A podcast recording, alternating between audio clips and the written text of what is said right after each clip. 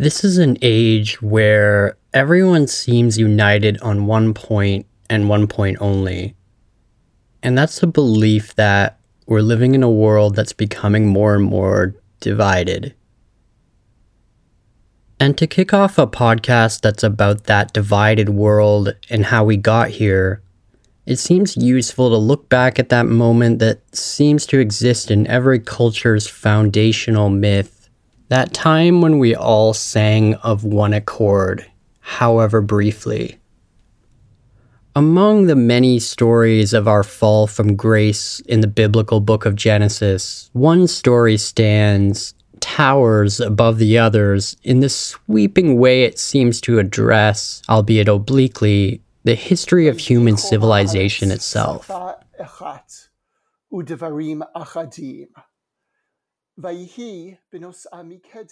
In the beginning, according to Genesis, we were all speaking one language.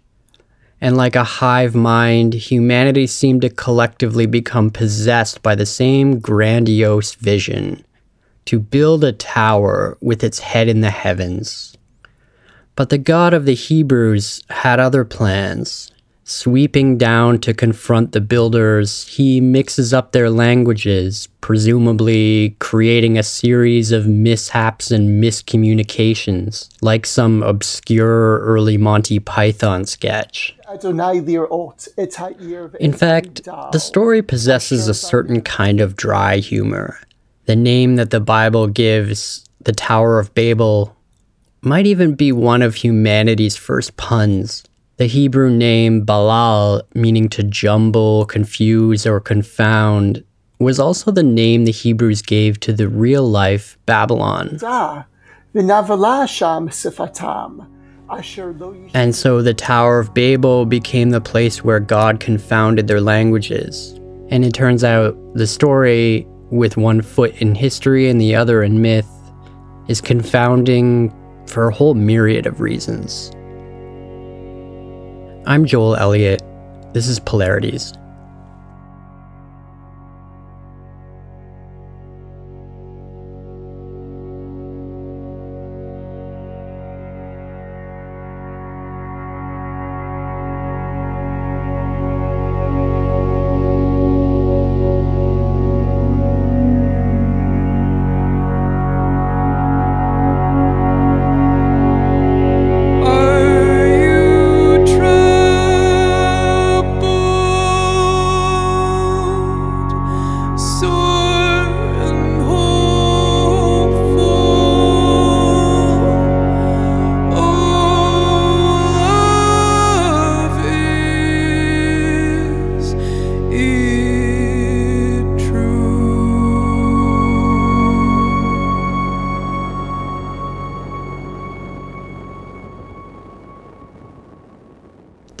Life inspiration for the Tower of Babel goes back to the 6th century BCE.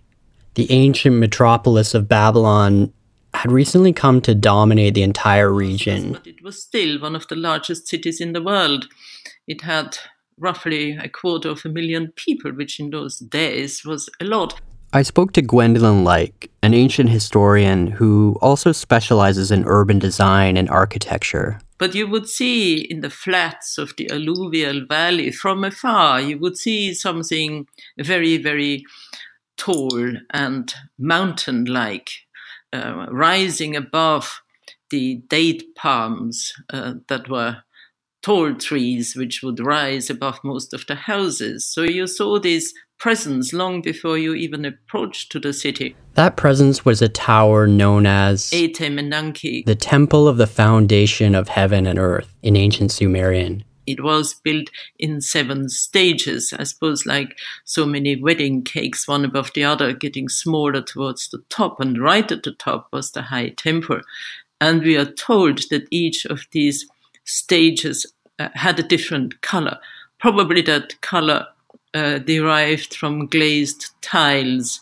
After all, the main thoroughfare of the city, its most sumptuous street, the processional street, was also glazed in colorful tiles showing the sacred animals of, of the major gods. And uh, so this impressive, enormous, resplendent and shiny building in the strong South Iraqi sunlight must have been a, an overwhelming impression to come across. And this resplendent, shiny city, it wasn't all sui generis. The Neo Babylonians under Nebuchadnezzar would resurrect the first Babylonian dynasty of over a millennium before, which reached its zenith under the king Hammurabi. While Mesopotamians of the time were all speaking Aramaic, Nebuchadnezzar revived the old Sumerian Akkadian script. The old gods were dusted off and restored to past glory. Particularly Marduk, the god for whom the Tower of Etemenanki was a place to land, kind of like a helipad. These so called temple towers, the old Babylonian word for is, is ziggurat, they were an artificial mountain, and in many cultures of the world, artificial mountains are important partly because they are conceived as a landing stage for the gods who generally dwell in heaven and they don't quite come down to earth, but they come sort of close to them. So, this landing stage halfway between heaven and earth was a place reserved for only the most elite in Babylonian society. The Holy of Holies was only allowed to uh, very particular people who had the right qualifications to do so. And yet, having said that, um, the the statues of the gods would become visible to the populace uh, during particular rites. And in Babylon itself, this was on the occasion of the very important New Year's festival, where the statues were taken from the normal temple in the city to a special temple outside. And there the king then would clasp the hand of Marduk, the main god, and was thereby entrusted again with the stewardship over the earth, and a new year could begin. Imagine witnessing this sight a processional parade for this legendary deity, already over a thousand years old, coated in bronze or gold, as sun glints off the colorful tiles on the street, and crowds gather in the tens of thousands under the shadow of this massive ziggurat but not everyone in the crowd was necessarily impressed. I think it might have been that aspect too, that from the biblical point of view, idolatrous aspect of having idols being paraded around the street, that was also off putting, to say the least, or, or perhaps even revolting to the Hebrew priests and intellectuals who would have watched that. She's referring to a group of exiles brought to this massive city from a rather far corner of the ancient Near East. By the time Nebuchadnezzar came to power in 605 BC, the Assyrian Empire was defeated, and the Neo Babylonian Empire had taken over Mesopotamia. But caught between two warring sides, the kingdom of Judah sided with Egypt, and as punishment, the city of Jerusalem was sacked. The temple, attributed to King Solomon, was destroyed. The ruler Zedekiah, rather than being killed, witnessed his sons executed in front of his eyes and was then blinded, forced to endure the searing image of their deaths as his final vision. He, like many of the most famous Jewish prophets and nobles of the time, were taken to exile in Babylon. This traumatic uprooting of the Hebrew people inspired so many of the stories from the Old Testament or Jewish Torah, including, presumably, the Tower of Babel story. But the story itself in the Bible leaves so much to interpretation, as laconic as it is iconic. It's a relatively brief story, only only nine verses in the Hebrew Bible. That's Brent Strawn, an Old Testament scholar at Emory School of Theology. So it, it what it says, it says in a rather compressed, spare fashion, and uh, much is left unsaid. Uh, much is unclear about the the story. But on the face of it, the story is about a group of humans, and they are migrating um, eastward, and they settle down in the land of Shinar. It says, and they now all the earth was of one language and one set, and it was when they migrated to the east that they found a valley in the land of Shinar. They said, and each man to his neighbor, Come now, let us bake bricks and let us burn them. Now they said, Come now, let us build ourselves and a tower its top. Let us make ourselves, lest we be scattered over the face of all the earth. But the Lord came down to look over the city and the tower that the humans the were Lord building. said, Here they are one people with one language and this all. is merely the first of their Now doing. there will be no barrier for them in all that they scheme. Come now, let us go down and let us baffle their language, so that no man will understand the language of his So neighbor. the Lord scattered them from there over the face of all the earth, and they had to stop building. Therefore, its name was called Bavel, or Babel, for there the Lord baffled the language of all the earth folk, and from there the Lord scattered them over the face of all the earth. On the surface, the Tower of Babel story's message is simple. With the religious upbringing that I had, I tend to relive this story through the simplified version of a Sunday school Bible. The people attempt to usurp God and are punished. Pure folly and hubris. In those Bibles, I recall seeing these crude illustrations in which the builders of Babel appear like those left behind in the story of the flood, or plagued by locusts or frogs in Egypt, or any number of pitiful sinners from the Old Testament frozen in a look of twisted remorse when they're shown the might of God. It's blunt, brutal, authoritarian, isn't it? The text means something or seems to mean something straightforwardly as I kind of recounted it. Uh, but it has come to mean all sorts of things in part because of what the text leaves unsaid. The number one thing the text leaves unsaid is why God doesn't particularly like this tower. So people in the history of interpretation have filled that gap in uh, greatly, and they've mostly filled it in in terms of the people wanted to storm heaven, they wanted to pierce heaven, they wanted to wage war with God, uh, and so on and so forth. It's a widespread trope in the history of interpretation in Genesis 11, going back to the earliest, really uh, interpretive texts we have, but that's not clear in the text, right? So what is clear in the text about why God might not like this tower? Maybe maybe the clearest it gets is that is the line in uh, verse uh, six where God says, uh, "There's now one people and they all have one language." This is what they have begun to do, and now all that they plan to do will be possible for them. So again, it comes back to the one language business or the oneness of the people uh, and their unity um, that seems to be a problem that God doesn't like. And God mixes up their languages, and you write that there's a unity that God doesn't will and a diversity that God does will. What kind of diversity do you think is being promoted here? The um, goal of humankind, their their mission, as it were, in the opening chapters of Genesis, to fill the world, fill the earth, and take care of it serve and preserve the ground is what humans are supposed to do in, in, in the opening chapters of, of Genesis. And uh, what you have in, in Genesis 11 seems to be in direct contradiction to that. Not a, a filling of the world, a spreading out, as it were, but a, a resistance to spreading out.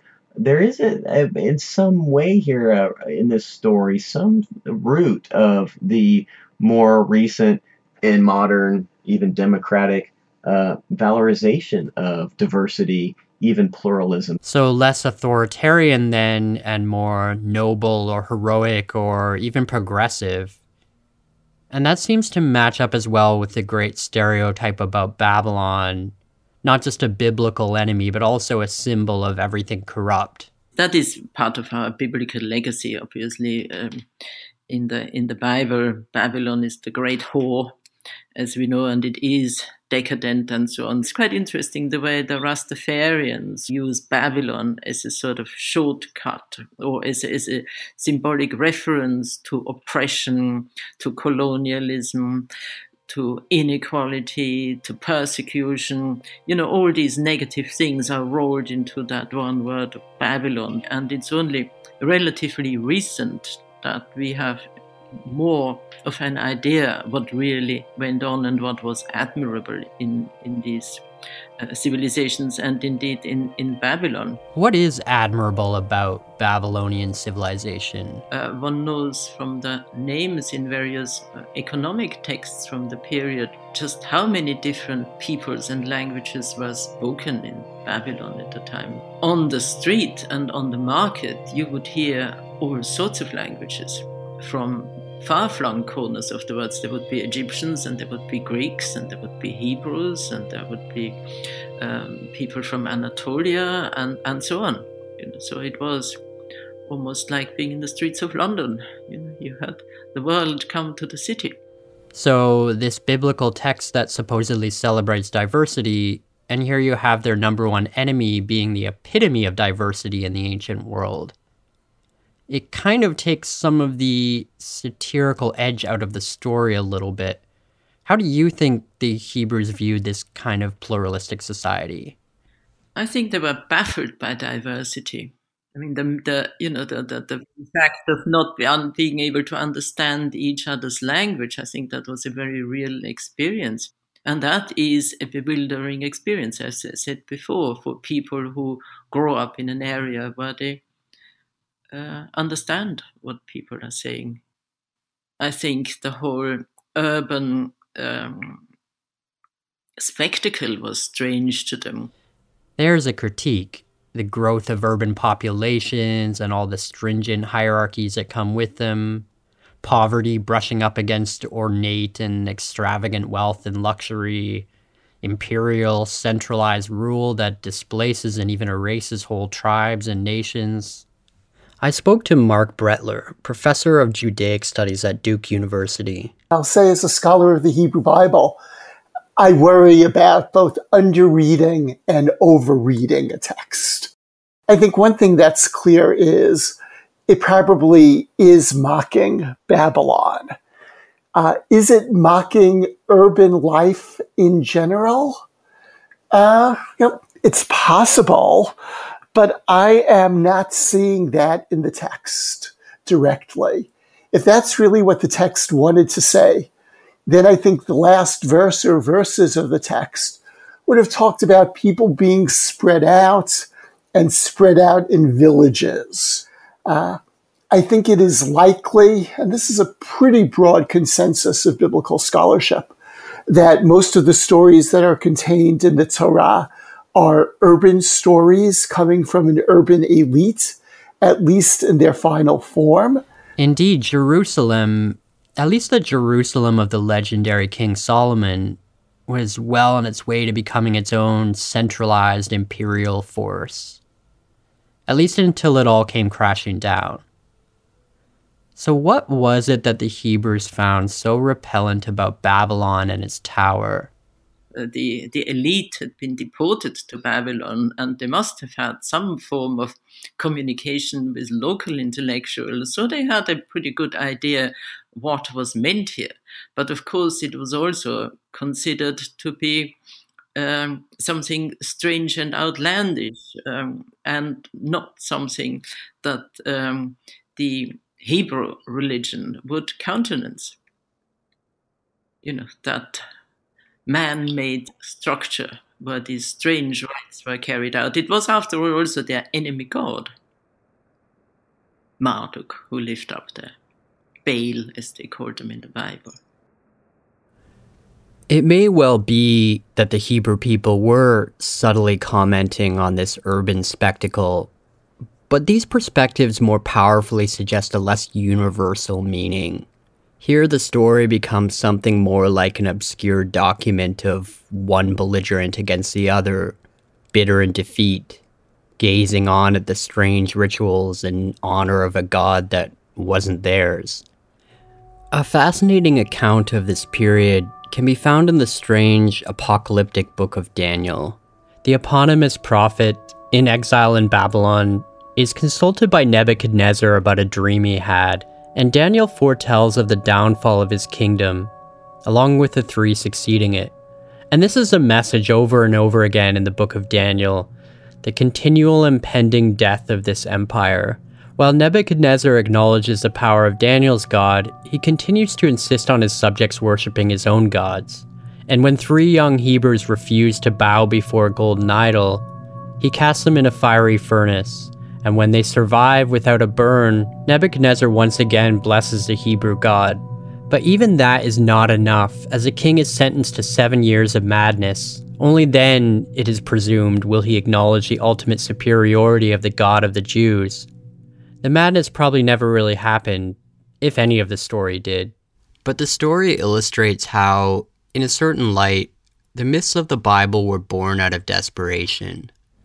In exile, the Hebrew people had to create stories that would suggest that their God would not simply be adopted in defeat, incorporated into a foreign power's pantheon of other gods, as so many deities were in the ancient world. That a, a powerful empire would incorporate the gods of the defeated, that was very common.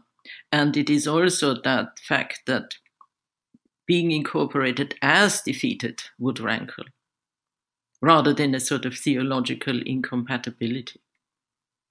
But the Tower of Babel story is a myth, and like all myths, it will always rise above its belligerent origins to take on meanings that may have never even been intended. I think that the Hebrew Bible, and certainly even the Torah, is a compilation, and it really does not have a single philosophy. For Brettler, biblical myth is less instruction, perhaps even less narrative, than it is like a piece of music. But part of what happens in a symphony is you do not have a single melody. Not all of the instruments are playing exactly the same notes. You have melodies, you have harmonies. Depending on when the symphony was written, you may even have various types of dissonances. And as I read the Hebrew Bible, I am as interested in the harmonies, I am as interested in the dissonances and I do not really want to flatten it and see it as a relatively monolithic text. One aspect that makes the Tower of Babel story so complex is that to carry on with the metaphor of a piece of music, it could have been played over and over again, changing slightly each time before finally being written down in the simple, cryptic nine verses we know today. One theme becomes the dominant melody, while other harmonies float underneath, some more perceptible than others. Then maybe one of those hidden harmonic shapes begins to emerge as stronger and becomes the dominant motif moving forward.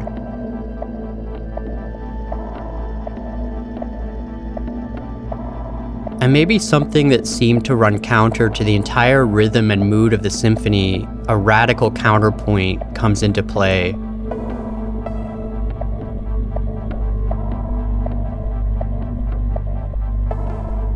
Simmering under the surface, threatening to undermine the whole structure, like the removal of a single load bearing brick, causing the whole tower to crumble.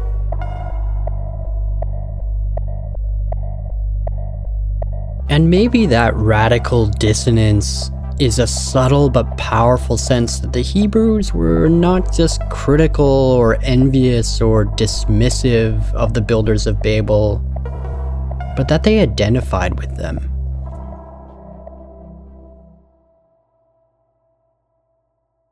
But one way to help interpretation is to first figure out what it's not. And what it's not, it turns out, is what so many generations thought it was. I think as many people retell the story without looking at it in their retelling, and this is true in some later Jewish and Christian retellings as well as contemporary retellings of the story, uh, God kills the people who are involved in the building of the of the Tower of Babel. Or part of the story is that they kill each other. When you look at that story, that doesn't happen at all. They are, according to verse 8, simply scattered over the face of all the earth, and that causes them to stop building the city. The fact that verse 8 does not note that their punishment was that they were killed for divine disobedience or killed for a severe sin really does suggest that the author is somewhat sympathetic, or perhaps even more than somewhat sympathetic, toward what the people are doing and coming together to build the city and tower. You think of various colonial powers who have conquered other nations. There certainly is resentment by the other peoples of the great colonial powers, but sometimes there's also tremendous admiration for the culture and empire that these conquering powers belong to. So, when you strip back the decades and centuries of interpretation that paint a jealous and brutal God smiting the people for disobedience, you might find at its core a sentiment impossible for any human culture to escape. The reason why anyone builds anything, perhaps. So I looked back then, uh, as others, I'm not the first one who've seen this, and I'm, I'm relying heavily on other scholars, looked back at the preceding material and also closely to the words of the builders themselves. And, and they, they express, I think, something that, that tonally comes across, at least in part, as fearful. Um, let's make a name for ourselves so that we won't be dispersed over all the earth, or lest lest we be scattered the fear of being scattered, as the Hebrews were scattered from their homeland. Do you think maybe that fear and pride is kind of a desire to be immortalized, or even just a basic fear of death and disappearing? I think the, the problem of human sin in the opening chapters of Genesis 1 through 11 is very much a kind of overstepping creaturely bounds. So we know that in the uh, opening chapters with the garden story and Adam and Eve and all this business, right? There, the issue seems to be that they want to be like God. And not only do they want to be like God or, or succumb to that, that temptation, uh, God says in chapter 3, they actually have become like one of us, God says, with that us apparently referring to uh, God and the heavenly entourage. And there's three places in this material where God speaks and uses a first person common pronoun, we. The first one is in chapter 1, where God actually makes the humans. Let us make humans in our image, in our likeness. Then chapter 3, where the, where the, the humans seem to have transgressed somehow. Uh, and then there's this one in 11, where God says, "Let us go down and mix up their language." Uh, this is a; these are three places uh, where that language is used, and in each case, um, there's a there's a kind of a confusion or or or distinction drawn or transgressed of the creaturely and human boundary, and so that lends a lot of sport to your your point that you just raised that perhaps this is kind of a, a, a hero project as it were right? Something that humans do that will immortalize themselves even if they can't immor- be immortal any longer through a religious lens it's easy to see how the ambition to be immortal or the desire to come together as one people might seem like a threat to the spiritual order of the world but to us today, it just seems a little like collective survival. Human beings wanted to create something that would last beyond just bare existence. And with all their power, Gwendolyn says that even the Babylonians had a strong sense that everything could come crashing down. It's interesting to go back to the Tower of Babel story it's often looked at as being an example of hubris, even the classic example of hubris in a way. But the way you depict Babylonian myth, There's a little bit of realism there, and you mentioned that Nebuchadnezzar's Babylon, you said, signaled a desire for everlasting monumentality. But you also say that this desire for physical permanence may betray doubts about the sustainability of it all.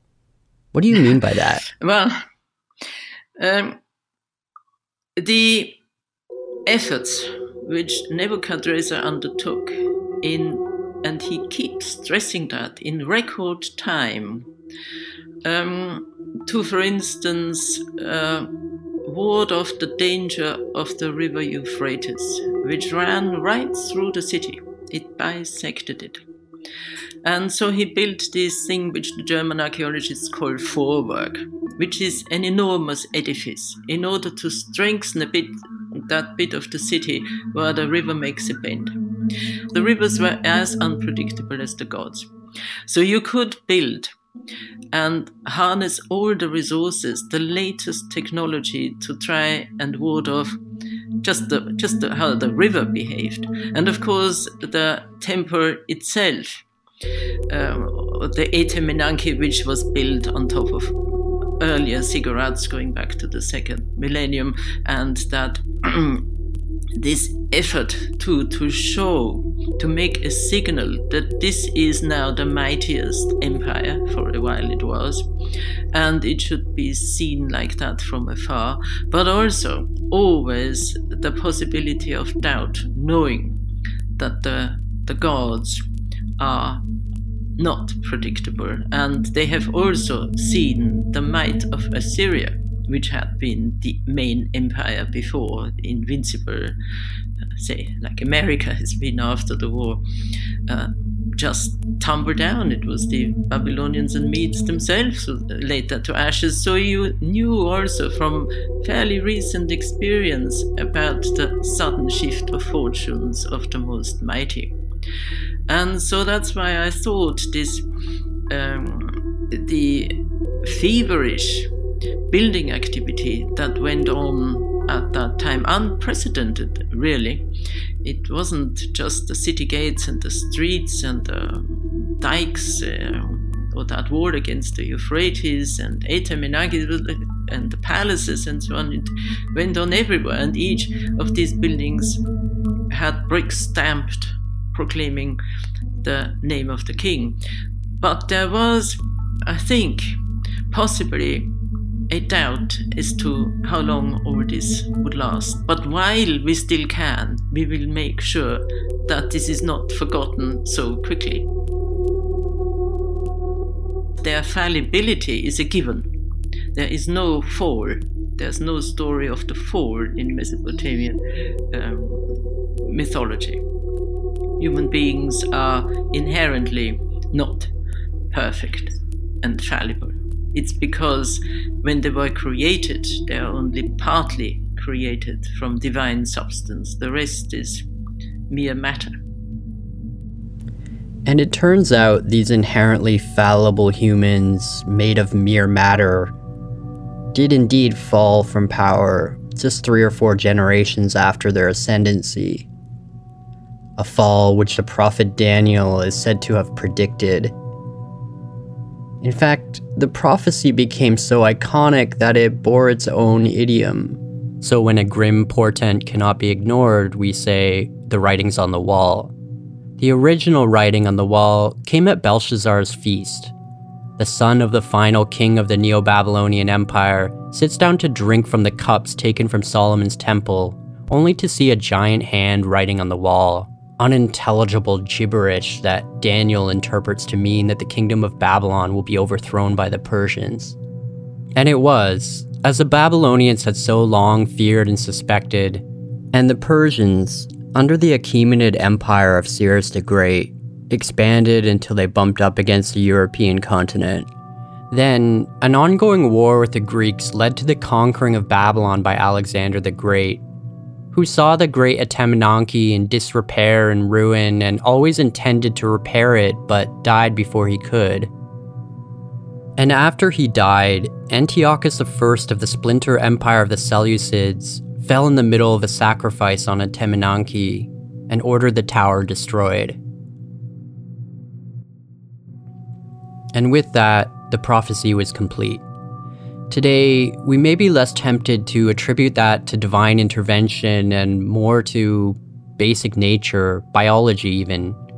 We grow as one until we can't sustain ourselves anymore, then we scatter, divide, regenerate.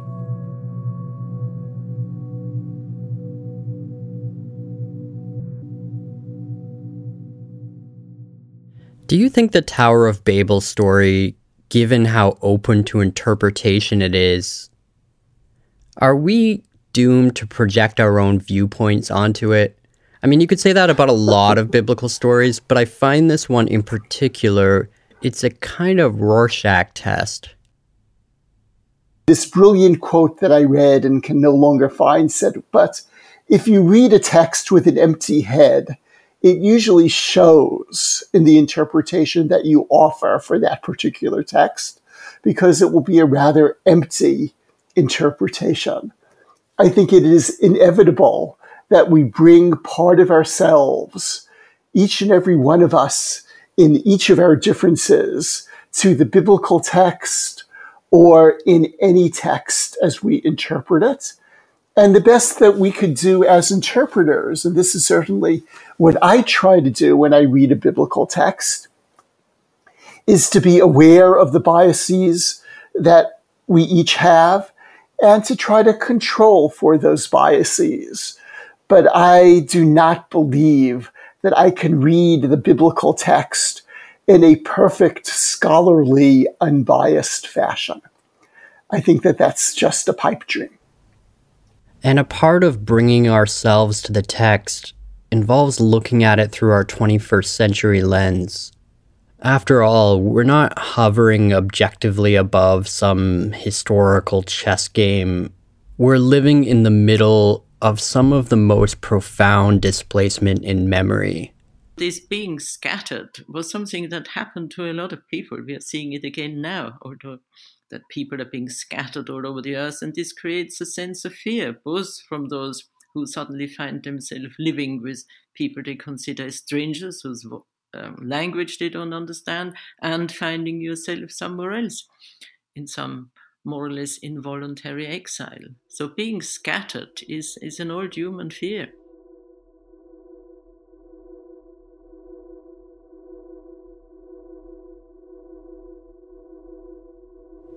During the US invasion of Iraq in 2003, the Americans nearly destroyed the ancient remains of the Neo Babylonian Empire, including the base of a structure just a few feet high, all that was left of the Etemenanki. But in the process, they discovered that decades earlier, Saddam Hussein himself had done great damage to these same relics. Ironically, not out of cavalier neglect in this case, but in a vain attempt to glorify the old empire, and by extension his own rule.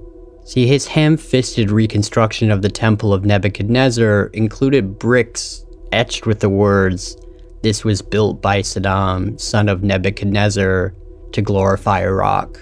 Not exactly the most historically accurate act of preservation.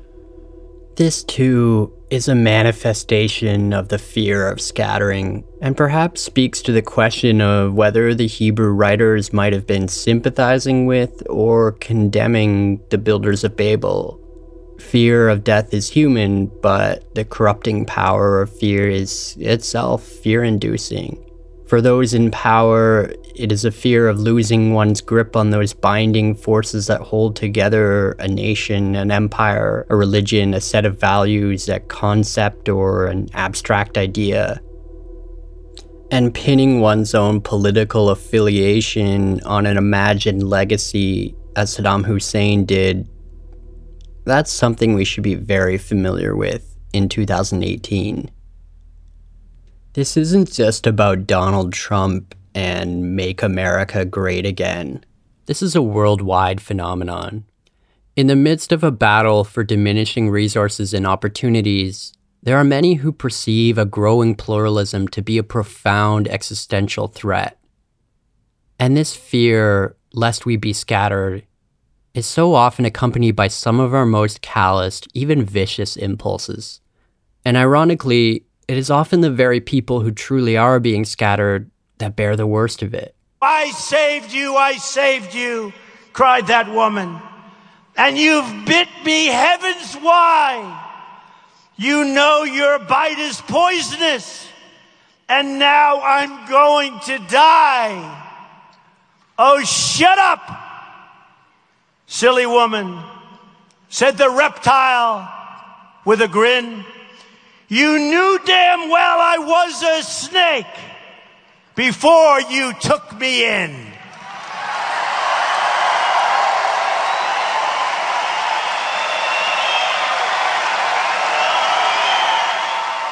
This is what is going on in our country with our borders.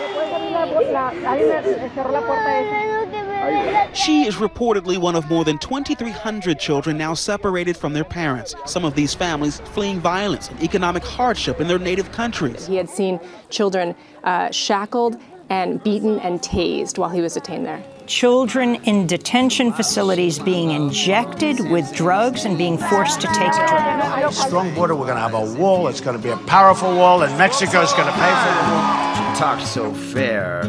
Well, Samson said Delilah cut. These are the towers of the 21st century. And it seems to me it's not a question of if they topple, but when. And at what cost.